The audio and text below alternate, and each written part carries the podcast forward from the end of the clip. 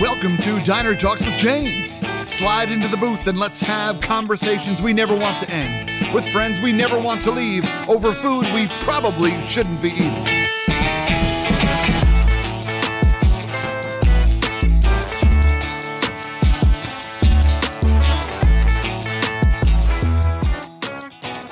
Friends, welcome to Diner Talks with James.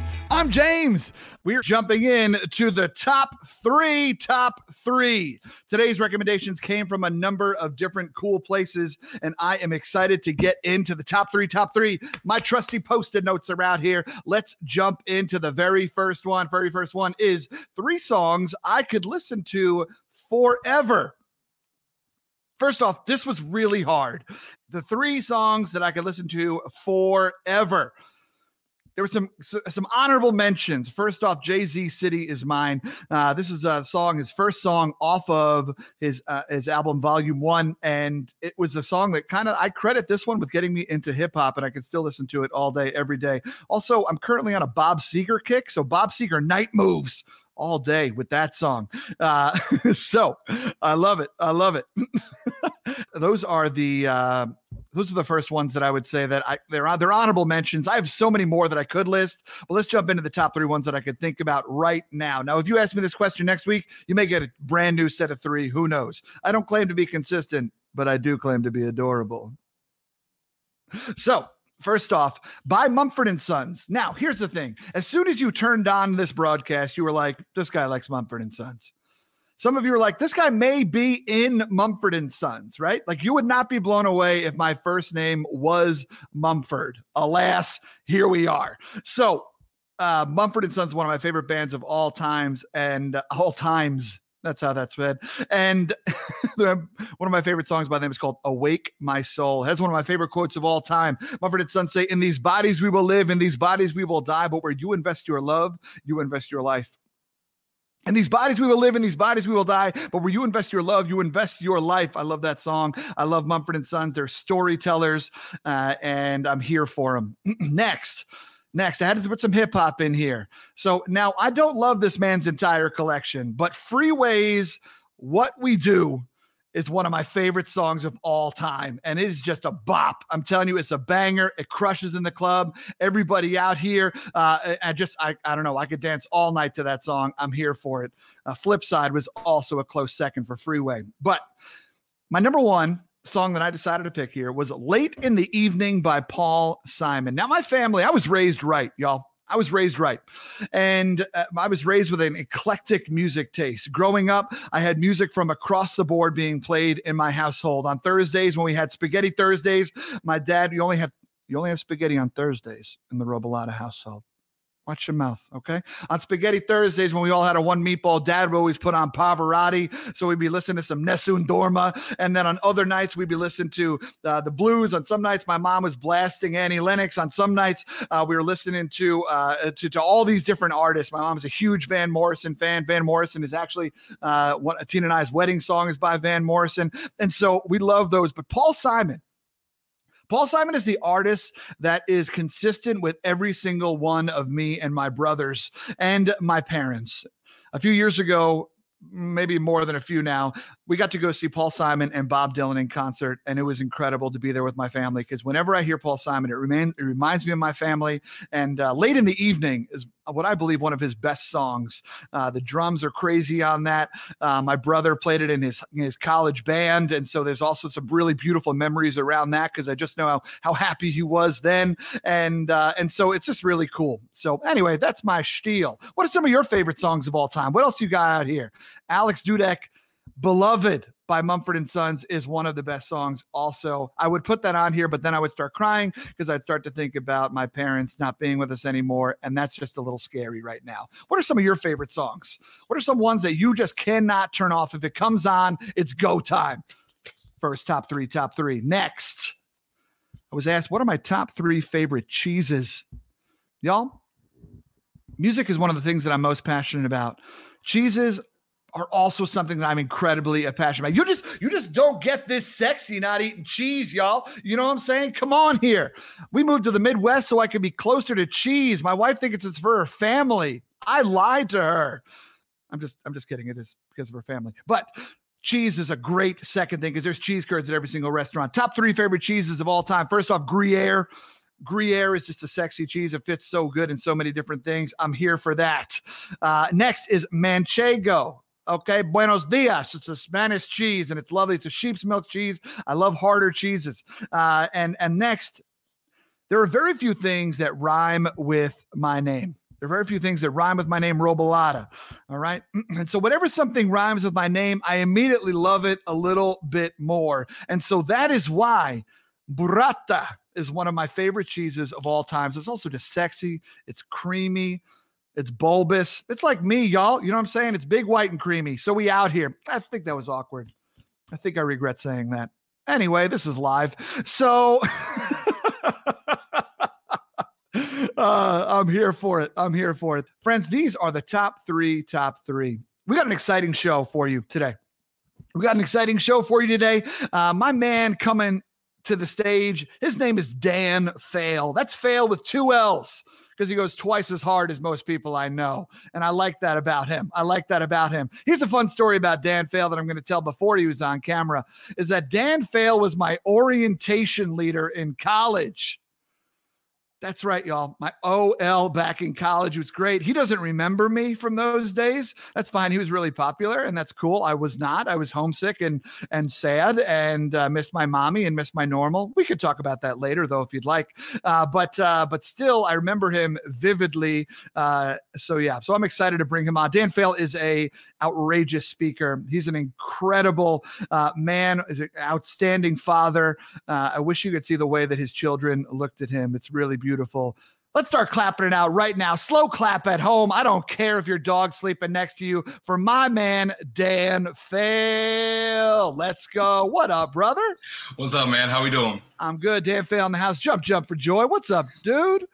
Dan no. Faill, you and, you and I, you and I, uh, we met we met a long time ago we met back in what would be 2000 to date myself that was my first year of college now you were a junior at that time or a senior yep yep you were a junior. junior. What do you junior. remember about me, Dan, as your orientation, as since you were my orientation leader, Dan?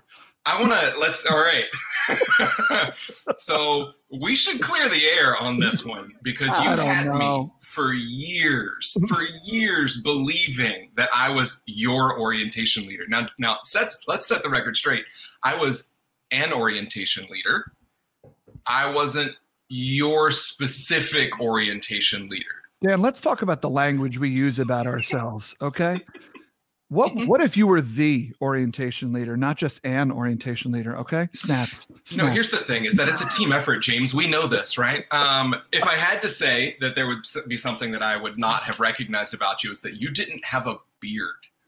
I didn't have a beard you were like baby faced and everything and yeah. all of awkward jersey so yeah, yes sure. scott thank you the truth is coming out so we're literally at a conference for for probably what three years three four years you let me like as we become continued friends we yep. uh you let me believe that i was your orientation leader not remembering this at all um and then making me feel a little bit bad because every time every conference, every session, every inter- interaction with people, you'd be like, oh, yeah, this is my orientation leader, but he doesn't remember me. You know, for someone who talks about authenticity, James, um, uh, let's, uh, we, we can unpack that one a little bit later. Listen, Dan, you know, sometimes in life when we get caught up in logistics we miss the beauty of it. You know what i mean? And so i think i think that's really where we're at here and i think that's the big takeaway. You know my type a friends my type a friends like to always tell me like you know get this done you know you know you got to get it done get it done. You know they're very detail oriented and i tell them listen stop and smell the roses. But then my type a friends always come back to me and say james there wouldn't be any roses if i didn't tell you to plant them. And i so, would have said that there would be no roses if you didn't fertilize them which means all of us need to do a little bit of crapping on each other Ain't that the truth right there, there, Phil? So, yes. Anyway, so I think we've cleared the air that you were, in fact, were my one and only uh, orientation leader. And like uh, I'm really glad. from you telling this story. you know, it's interesting because I thought you were really cool back in the day, uh, and I still think you're cool. For the record, let me make sure that's let me, let me not. I'm not gonna. This isn't a roast yet, um, but uh, but I thought you were really cool back in the day. But it's interesting because I didn't have the courage to go up and talk to you, despite being an extroverted, outgoing individual, someone who is uh, delightfully charismatic. uh, as a first year student, as a first year student, 12 hours away from home in a state where I didn't know anybody else, and I was the only one that talked funny down in North Carolina. Uh, I was excited to meet other individuals because I didn't have community down there. Mm-hmm. And so, uh, so yeah, so so getting to meet someone like you who was just like i don't know i mean you were like the cool dude right? You were like the guy who's running the show. You had the orientation leader with the swagger you know what i'm saying? You came through dripping. And so uh but i didn't have the courage to talk to you let alone be like could we could we maybe be friends but it's so interesting the way that we get in our own way sometimes, where it's like, I'm not cool enough to talk to him. He's got all these other things going on. I would be wasting his time. I would be, and we start to like, we, we start to put all these perceived judgments about ourselves onto other people um, and be like, they would never want to talk to me. They would probably look at me this way or whatnot. It's crazy the way we do that. Um, and especially as men, now, as men, we do that a lot, right? Mm-hmm. Oh yeah, totally. And I, I think what's weird is that because and we've compared notes on this, right? So the first time that I came back up to you at one of the conferences that we were at, and I was like, hey, you know, like we went we went to UNCW at the same time, and that's when you first put me on blast of like, yeah, I know you were my orientation leader. Um, but I remember putting some pieces of the puzzle together, and when we were talking about that, because I think that our friendship became a lot closer once I I really started to kind of open up to you later in life. Mm-hmm. Um, and so it's just fascinating.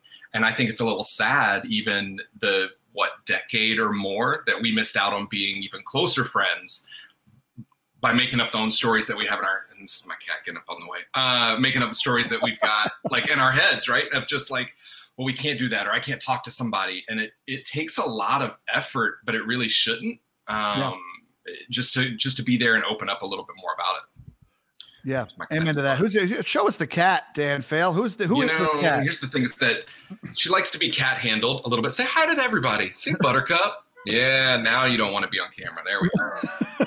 there it is. Always wants the attention. yeah, brother, it's so interesting the way that we uh the way that we do that. Um, and, and I'm so grateful that I mean that that Campus Speak brought us together, um, and we were able to have that conversation where you approached me and and uh, I was like, "Yeah, you were my orientation leader. I do remember you." Um, but I'm so grateful that you came up to me because we we became friends when we were supposed to become friends, and that's cheesy. And that I'm not like a whole like everything happens for a reason. Just wait. Um, no, uh, you need to play offense in life, um, and so. Uh, but it is cool that we came together during what was probably a, a really tough time for both of us. Uh, we were both going through some some interesting life changes. We were both um, uh, uh, leaving relationships and then trying to figure out what what next steps could be and whatnot. Um, and I just, I mean, I just want to formally thank you that you trusted me in those moments what was it not about me but what was it about like the individuals that you talked to during some of those tough times? How did you decide who to open up to and who not to? Like you know there's so many people that are listening right now that are that are maybe going through something. And how do you determine like how do you trust right? Because vulnerability is something that you and i preach and talk about but you just can't be like at a restaurant and be like can I tell you a story? Um, right? Like, I mean, so, oftentimes the waiter is just kind of like, I'm just here for your order. Like, that's fine. um, yeah, dude, that's a great question. I, I think for me in that moment of questioning kind of where I was in life, um, you know, and quick shout out to being the the three of three divorcees uh, on the on your show. I'm noticing a theme. Um, I think at that point in time, I, I didn't have a lot of what I would consider like I have friends. I have a lot of friends, but I didn't necessarily have like close friends or people who that I could call with just be like, hey, I just want to process today, yesterday, the week, life, because it's a Tuesday, right? Like whatever. I didn't have uh, much of that, and I knew that our conversations just you know yeah. here and there were always within the first five minutes as anyone who's, who's met you and talked to you they get deep real quick you but mean? you also, um, and so what I enjoyed and needed at that point was someone who wasn't going to just be like a friend, be like, "Oh, I, that sucks. What are you going through?" Mm-hmm, yeah. Well, this also happened to me, right? Like, uh, I needed someone who was just going to listen and be there and help process, but really ask me the really the just the questions and the hard questions that you need to be asked, but you don't want asked. And so uh, I knew that you would be that. I knew that uh, there's an aura of like confidentiality that you have. Um, that's like this until is a guy I can I trust. Agree. Yeah, until the yeah. yeah. Um, so yeah, I think that's just part of it, man. Is that uh, reaching out? I think that that outreach uh, allowed me to then outreach even more right so i had another group of friends that we were going to do some vacations with at the time mm-hmm. uh, and we were talking about it and then i realized like oh like this is it's freeing it's opening when you are able to talk to other people um, especially if you're just you know if you're shooting the proverbial poo right if you're just uh, out just kind of hanging out and talking or if you're like oh my god i enjoy these people's company and i'd like to just get to know them on a deeper level because i think it just happens a lot, especially later in life. Uh, we just kind of go through autopilot, and it's like, well, I don't need to make friends. I've got friends, but I don't know how many we have that we would call like deep, deep friends. Yeah. Yeah, for sure. I would agree with that. I think there's a lot of people that I know a lot about, but there's not a lot of people that know a lot about me. And a lot of that for me is it's a defense mechanism right? It's it's very sure. much like oh, yeah. it's it's it's very much like listen no i'm here for you. Let's talk about you. Let's go what, what's going on in your world? Like let me let me be there for you. Uh, but but my things aren't a big deal right? Yeah. one of my biggest fears in life is being a burden to other people.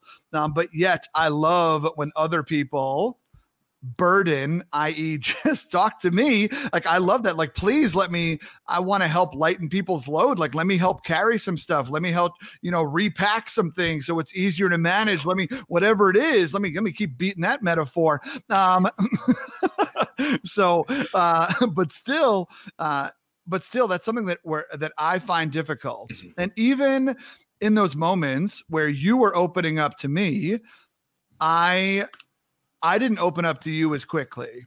Like I was like, cool, Dan's calling me and like, let me help Dan out. And like, meanwhile, my life was also going awry. Mm-hmm. Um, and so, uh, at the same time, it was because of your vulnerability that I was able to eventually get there. And also because of your stubbornness, where you're like, hey, guess who just talked about himself for 45 minutes? How are you doing, James?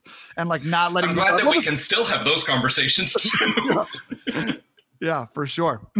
yeah. Well, and I think some of it, right? Like everyone knows someone who's going through something. And you knew that I was going through something and you weren't in a place to share at that point. That which was you know, it's fine. We're all on our own journeys and everything together. And I think, you know, what was also somewhat almost like lifting a burden from my shoulders of conversations was okay, so you're going through something, I'm going through something, but I'm not going to talk too much about it. And then you reached out to me and said, Hey, I've got a friend of mine who's going through some similar stuff. Are you okay if I put the two of you together? And I was like, Sure, cool. And then, I mean, uh, that individual and I probably talked for a while, um, a couple different times, and it was uh, freeing to know that I wasn't the only one. And it's crazy how many days and months go by that we think that we're the only one going through some stuff, and we're all trying to unpack different parts. And it's just, I don't know. I think that's why I like doing this and tr- just going around talking to people. And yeah. you know, I love that that you and I do similar, you know, keynotes and conversations with just trying to get people to open up because it's it's hard, but man, once you do, once you find that cohort in that group, it's nice because I've also opened up to some people and they've used that as almost like ammunition for later. Mm-hmm. Um, right? Or it's kind of like, hey, I confided in you for something. And it's even happened as recently as like this past December I confided in somebody and uh, let them in a little bit, and then uh, within 24 hours, I had a, a, friend of a friend, a friend of that friend, come forward and was like, "Hey, uh, I already know this about you, but they're talking about it." And I was like, "Okay, yeah. great. So I'm going to file that one away of uh, not trustworthy, feeling, feeling uh, violated for trust." Yeah, yeah, yeah, that sucks, dude. That sucks for sure. The extra layer that we could talk about also is is just being men in this space. Yeah. And being men, we are, it is societally acceptable for us to be internal processors. Right. It's mm-hmm. almost expected that men are internal processors. If you look at men like a sound wave, uh, men's emotions must stay between two levels right? They're not allowed to get any higher or lower than a certain thing. You got to keep it within that bandwidth. If you get too crazy or too depressed or too this or too that, people are like, whoa, whoa, hang on a second. Listen, take your man card away from you there, loose, getting a little loose, Lou. Um, yeah. And uh, so we're taught we're taught to stay within this certain bandwidth. And within that bandwidth, it often means that we don't talk enough to others. Mm-hmm. And yeah. uh, when did you start recognizing in you that like, oh shoot, maybe I maybe I should stop trying to carry this myself?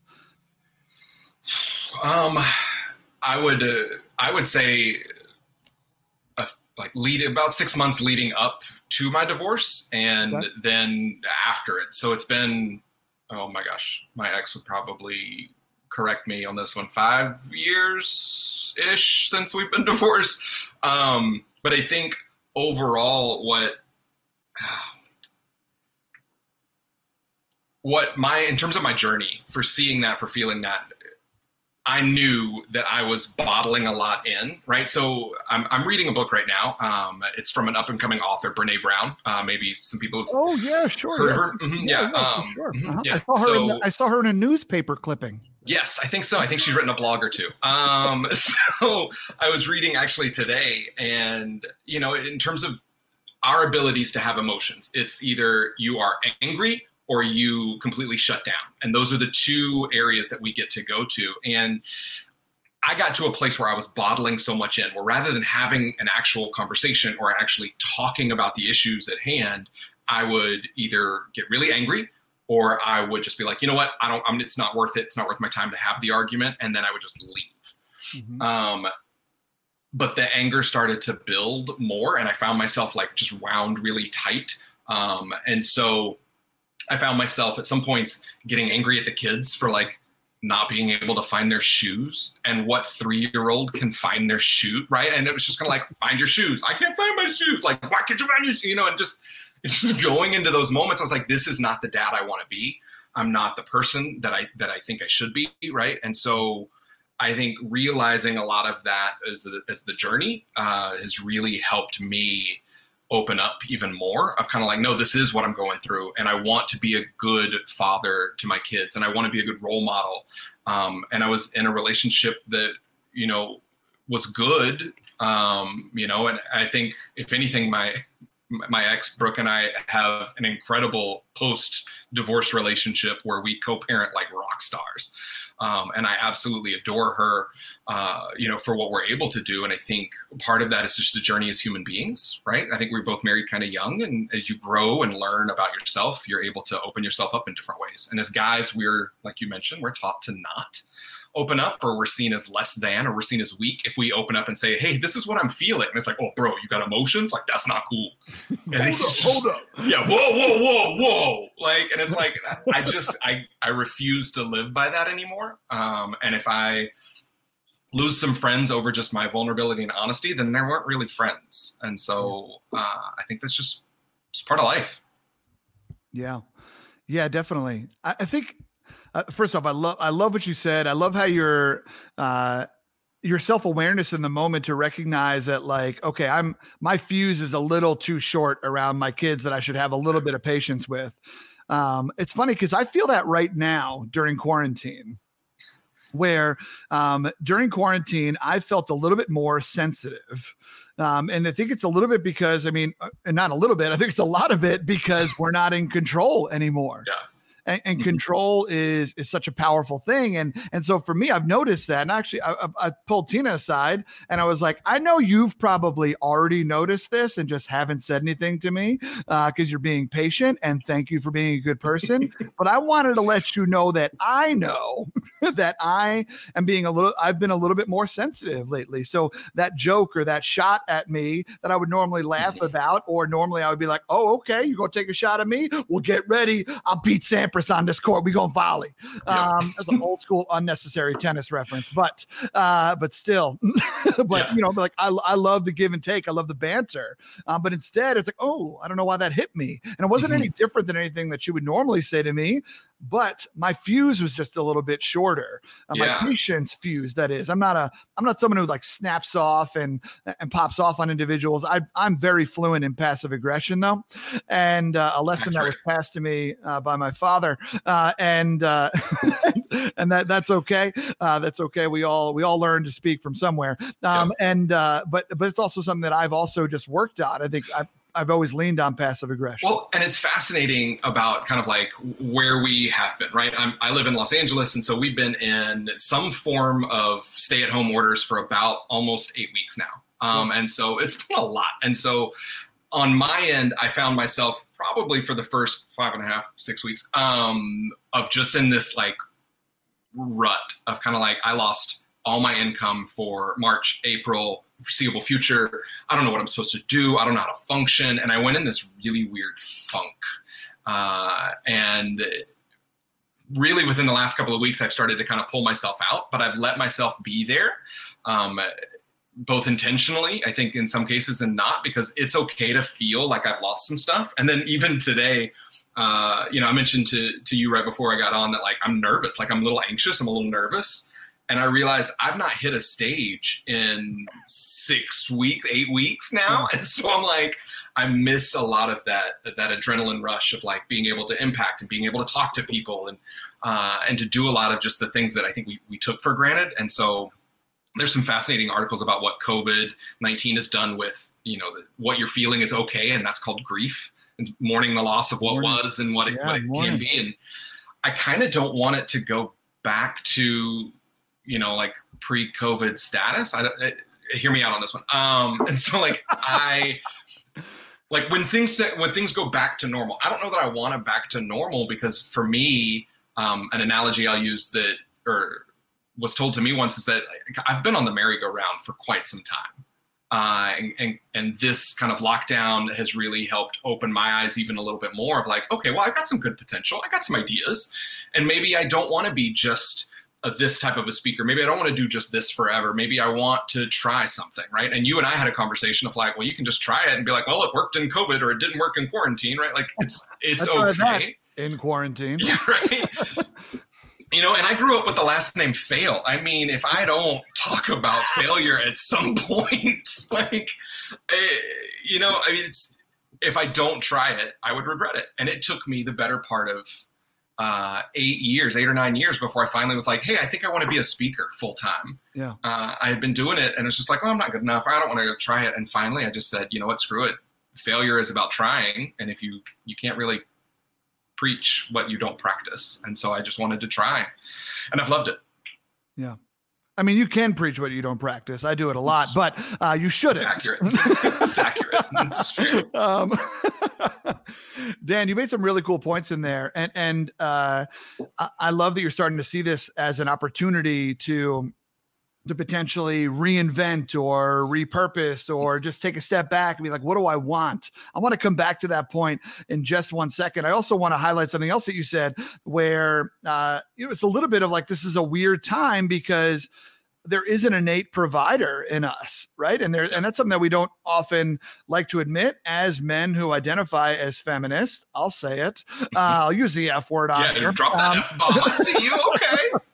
um, but uh, you know, but there's still some, some things inside of us where like I still have this innate provider. And so that control of like, I don't know what's going to happen. I don't know what's going on. Um, I love that you have rounded that corner. I want to talk more about that, but really quick, we're going to jump into a segment, Dan Faill, that I call five things you didn't know you needed to know about me, but are glad you did. It's a long title, but I think it's worth it. Dan Faill, are, you and I are going to go back and forth on five random things about us that people didn't know they needed to know about us, but now they're going to be glad that they did. Do you have a list prepared, Dan Faill? I have, I have, I've scribbled some thoughts, and I hope that they are okay. That's totally fine. That's totally fine, Dan Faill. So Great. I'll go first. I'll go first. I have never seen the movie Titanic. Proudly. Just never Come let go, me. man. Come on. Like, I, I, mean, at some point, right? Like that. Okay. I mean, which is fair. Um, and thank you for sharing. I will attempt to continue to keep my judgment to myself. Um, I saw the scenes the, I needed to see on the internet. This is fair. Um, on the I've never seen uh, front, I've never seen Hamilton.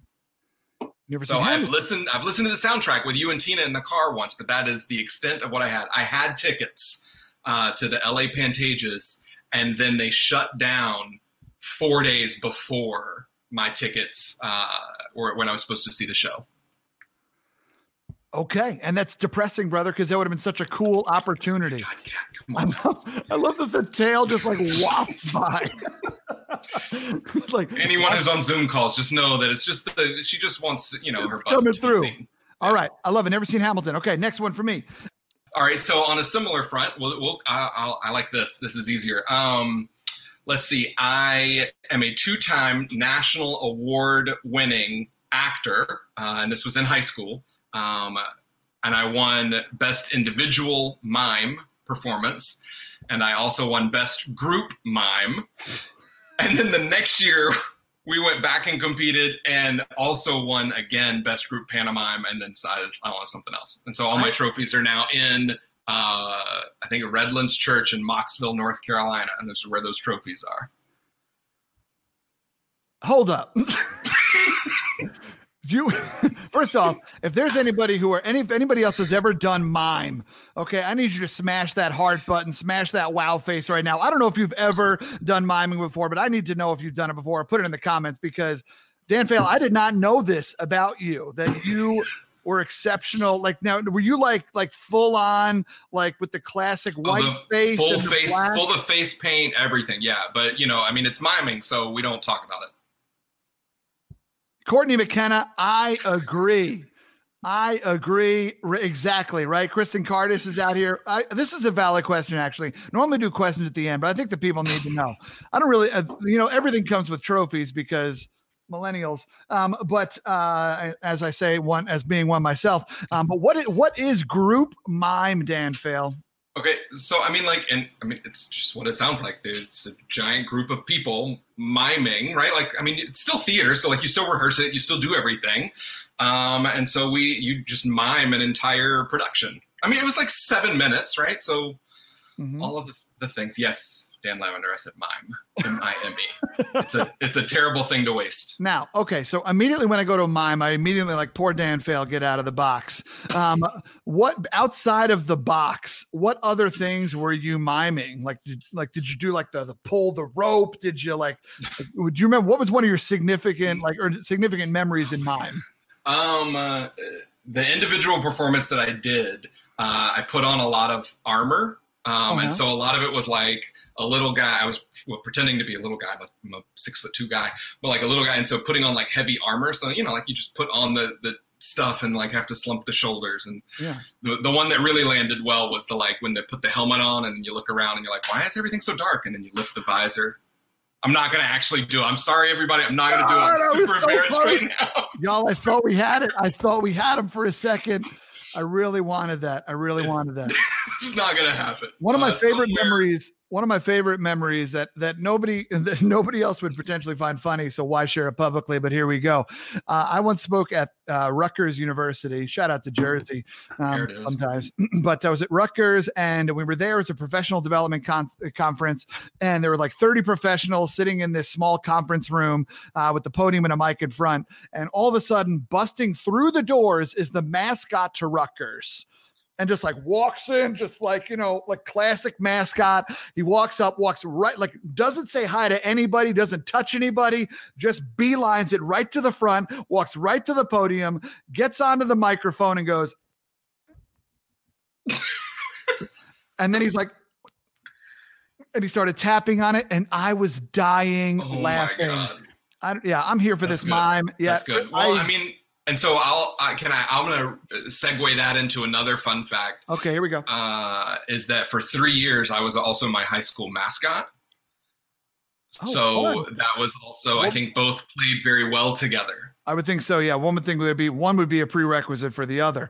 Um, what what was the mascot?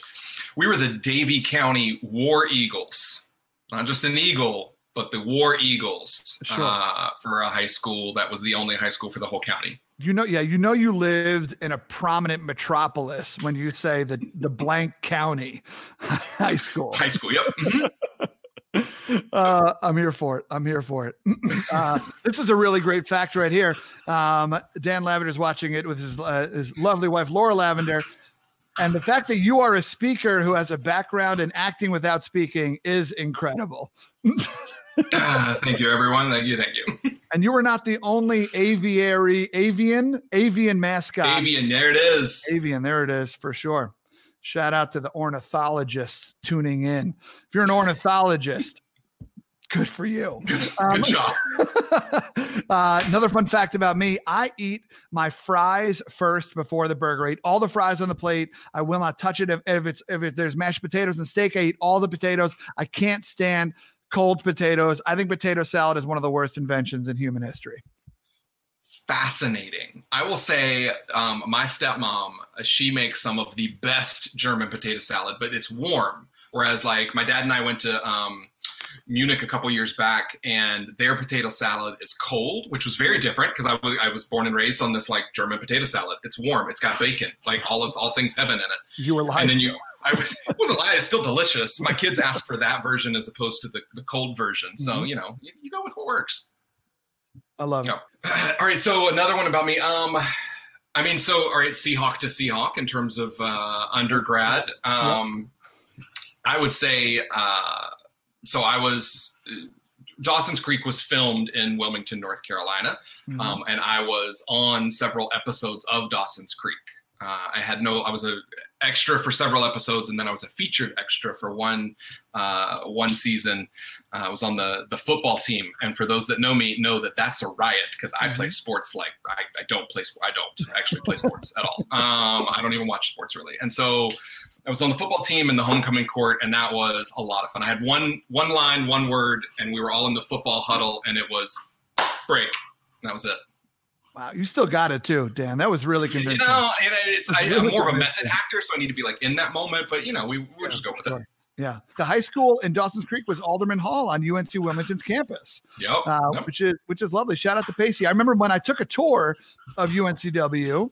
Um, when I took a tour of UNCW, my tour guide gave me gave us a Dawson's Creek tour, and then it was like, a, oh, by the way, that's the math building. Oh, by the way, that's science. But here's where I saw Pacey. He was wearing a blue gingham shirt, and yep. um, yeah, it was. Yeah, they were all over campus. I remember there were some days where it was like, "You gonna go to class?" Nah, I think I'm just gonna go be an extra for the day. And I'm I was I still did well academically, so I, will put that out there. But go to class for those that are in school. I'm glad you did well academically. That makes one of us. Here's the last fact that I'll share. You shared four. I'll share four. Um, is uh, the last one is that I am an Italian. I'm an Italian who hates cheesecake, cannolis, eclairs, and olives. Fascinating. I did not know I can't that. Stand them. I cannot stand them. Any of them. Huh. I'm ter- and a, a disappoint. I've, I've disappointed my family for years, um, in other ways as well. But that's that's one that's of the biggest false. ways. That's They're probably most proud that you did the burrata robolata and you still still post about that. That's a that's a piece. That's a yeah, piece. That's that's your pasta skills are on point. I've seen you. I've seen your Instagram stories. Forget about it. um. Uh, okay. So. Uh, let's see. I think one of the other fun fun facts about me is that I love drawing. Um, I know that you and I had kind of chatted about it a little bit, and so uh, I do enjoy to you know drawing. Right now, I'm doing a lot of stuff for my kids because they are commissioning me to do little things here and there. Um, so yeah, Dan Faill, I'm going to cut you off right there because you don't just draw, right? Like I have some. I found my my mom recently dug up my childhood artwork, and I probably should have some here to show you. Uh, maybe we'll do that in another episode. Uh, but it's mainly whales. a lot of a lot of specifically baleen whales, otherwise known as cetaceans. But uh, but all right, marine biology you know, major. But you don't just draw, Dan Faill. Uh, I want to show everybody a little bit about what you do. When he talks about, hey, you know what, you know, I do a little dabbling. You know, I've been known to put a colored pencil to a piece of paper over here. This is something that he did recently for his children, um, and for your son specifically, right? What was the story yeah. behind this piece? So he um, they saw some of the stuff that I was doing for the Association of Fraternity/Sorority Advisors silent auction. And so they were like, hey, when you're done with that, can you draw me something? And my son is really into Lego Ninjago. And so he uh, wrote specifically, like, commissioned me and wrote me a letter that was like, I would like you know the Lego Ninjago figures with bad guys with them and the bad guy in the background. Like he he state he set the whole scene for me. Yeah. All I did was like fill in the blanks. And you could totally see that here. That's incredible. Yeah, and that's not even the finished piece. I did like I ended up feeling it was a little empty and wanted to do a little bit more with it. So yeah. Yeah, for sure. We're all a little bit unfinished, Dan aren't we though? Isn't that a Natasha Bedingfield song? Or that's unwritten, my bad. That's unwritten, yeah. Throwback to the 90s Dawson's also Creek. a great track though. You, you got to meet you. Stan Lee a number of times as well, right? Yeah, I used to well, I mean I kind of worked for him for a, a, little bit here in LA.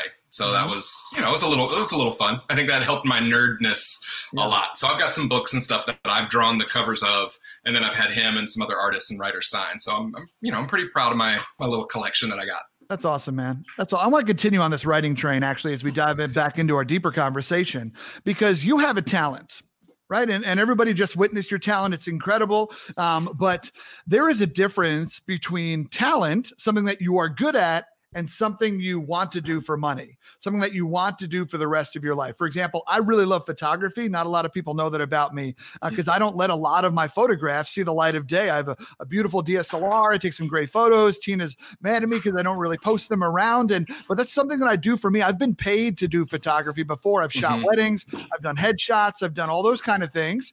Um, and and, uh, and it's something that I love. But anytime that I got paid for it, I hated it. Yep. Yep. Photography was something else. What is it? What is it for you about uh, about drawing, Dan? So what's funny is I've I've been commissioned and I've been like people have been like, hey, I really want this and I want this drawn. Uh, and that's what I used to do in the AFA silent auction. Like, hey, I will draw whatever you want on a comic book cover or a poster or whatever.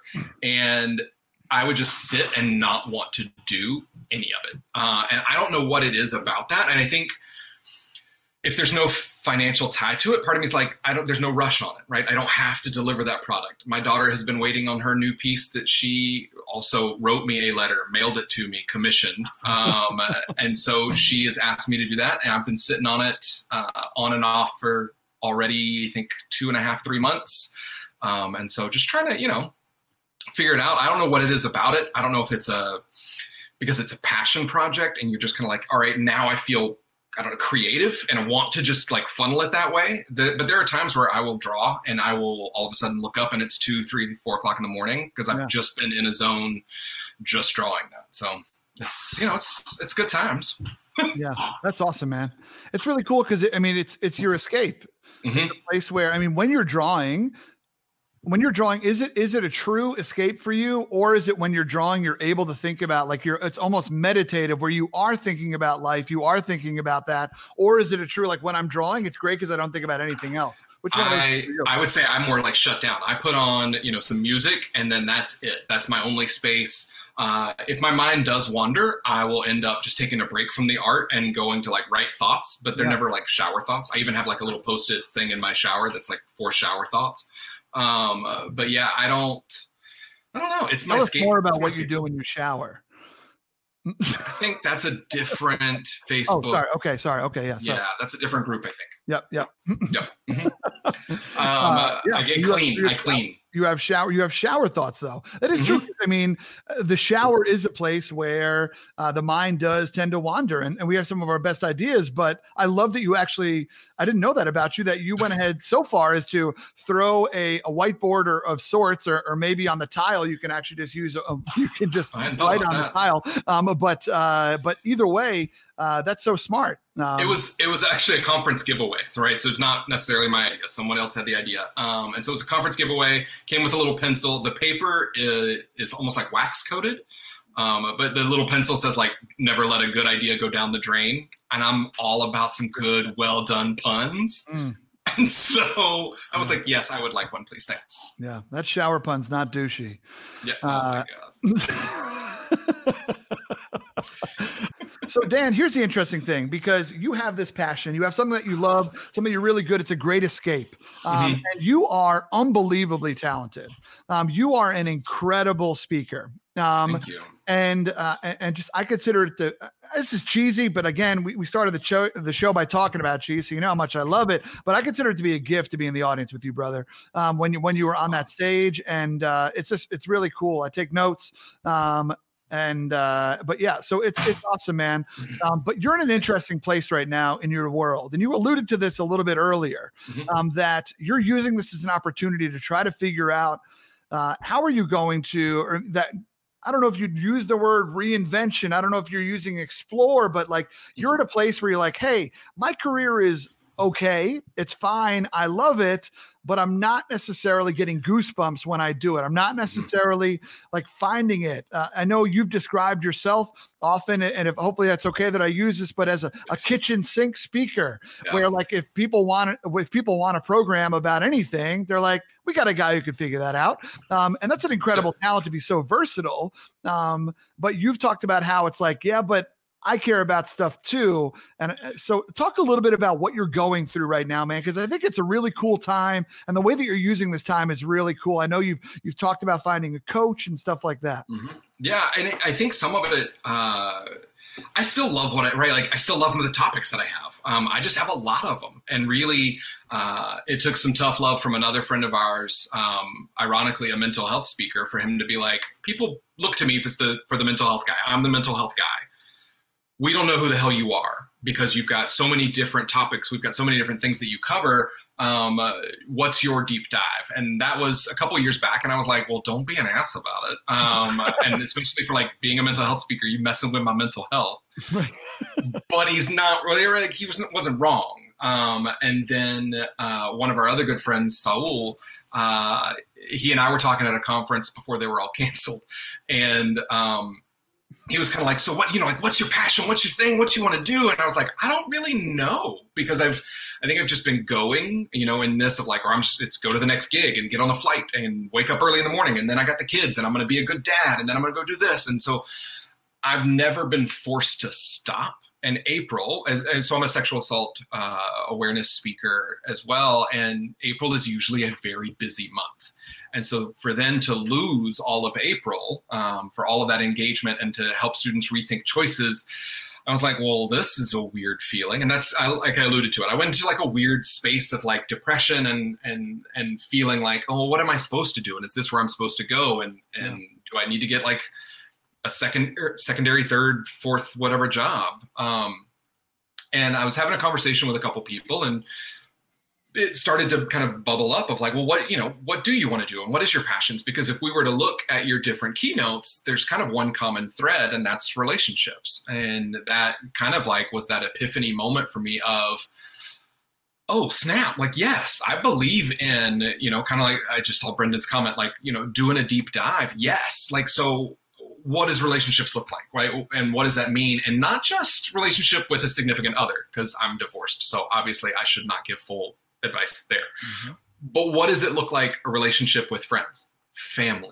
Uh, you know, maybe finding a significant other, but then also relationship with yourself. And I think for me, I've started to look at kind of like the the Wizard of Oz, this weird inspiration. And okay, we'll unpack this a little bit, right? But like the Wizard of Oz, all of the characters that Dorothy meets along the way had what they were looking for inside them, right?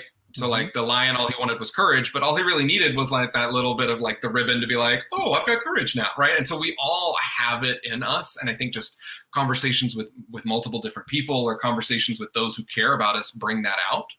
Um, and so I want to really kind of pivot into a lot of the well, what does a deep dive look like for uh, relationships and and defining who you are, what do you want, um, whether that's life, whether that's you know job or in jobs, right? I've had some uh, conversations with different people at companies, being like, I don't.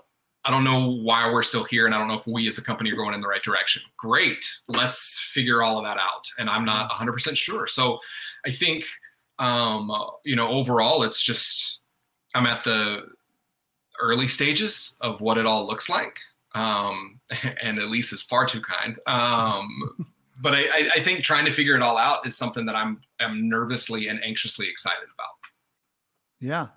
I love that, brother. I think, and, and I'm glad that Brent, and Brendan pointed it out as well. Is that what is your deep dive? Is a really cool, interesting, uh, interesting question that most people most people are on to the next one. Like this doesn't work, so let me go here. This didn't work, so let me go on to this one. This is what I love about what you are doing right now is that you are not running from a career. You're not trying to get into something else. Like you're very much like, no, there's something about this, but it's just not quite exactly where I want it to be. And so let me do some exploration within where I'm at. Like so many people look outside so many mm-hmm. people look outside, right? The, I mean, we could talk like the grass is greener type stuff, right? Um, and so, so many people look outside, um, but when it comes to your happiness, what are you?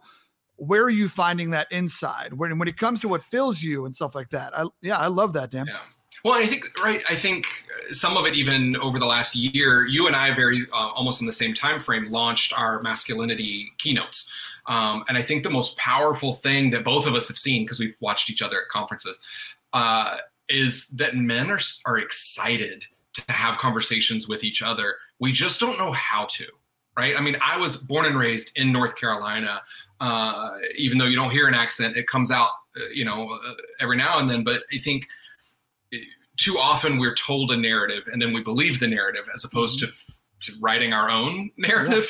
Yeah, sure. so uh, what I like to do is to have guys actually talk, right? And and understand that there's more than a definition for masculinity. I think too too often it's like masculinity or toxic masculinity. No, there's a lot of different types of masculinity, right? Like um, Alex uh, and I had done a program before, and it's like, all right, so you know, what are some of the things? Well, it's you know, if you're not an alpha, then you're a beta male. I actually just think I don't want to be either. I don't want to be an alpha male. I don't want to be a beta male. I put me as a delta, right? Like I want to be. I would rather be a delta male that just stands for change, right? I, and as cheesy as I can come wow, up with right now. Wow, that was well done, right, brother. Right? Way to um, land the plane. I think we're, we're done now, right? Like, great, great. Thank you. Um, no, I think, but that's just part of it, right? Like, I'm tired of history and society telling us how we should be and opposed to like no this is what i want to be right and my my kids are you know for for those that know me I, I love my kids and i will post about my kids all day every day um, because they're incredible right? Like my daughter does not fit the typical female mold. She is my sporty spice. Like she she gets all of her athletic talent from her mom none from me. My son gets all of his athletic talent from me, meaning he doesn't play sports, right? And so I want them to feel comfortable with it, you know, and just to share a little bit about my, my son and how just great he is. Um, and this is also a testament to how great my ex-wife is too, is that, you know, he was on uh, a Zoom call with some friends and he was just talking to his friends and he was like, you know what? Um, I think I, I don't think that I identify with just one gender, right? He's eight, by the way, right? He's kind of like, I don't know that I have a gender. I think I'm gender fluid. And his friends were like, oh, okay, well, tell us more. And so he kind of said, like, you know, I don't feel like I have a lot of the, the, the guy, like the, you know, the boy, boy traits, and I don't have any of the girl, girl traits, but I like things that are all the way in between. And his friends were like, okay. And then they just moved on the conversation. And so, you know, I think that there's just so much power in believing uh, and trusting who you are. And it's taken me the better part of almost 40 years to finally be like, oh, maybe I can listen to that Jiminy Cricket that's that's been there for quite some time, yeah. um, and just do a little bit more trusting in myself. And I think that's what I've been trying to unpack. You know, the last eight weeks, 40 years, 39 years, whatever. Yeah. Let's not get into that. Dan, I love that uh, I love that you brought that up, man, and thanks for telling that that beautiful story about your your son as well. Uh, that's that's so cool, and he's I mean he's the man uh, for sure, or, or, he is who he wants to identify as. You know what I mean? He's the person. Um, yeah, he's the person. Exactly. Yeah, that's ironic that I messed that up right after. Cool, everything's fine.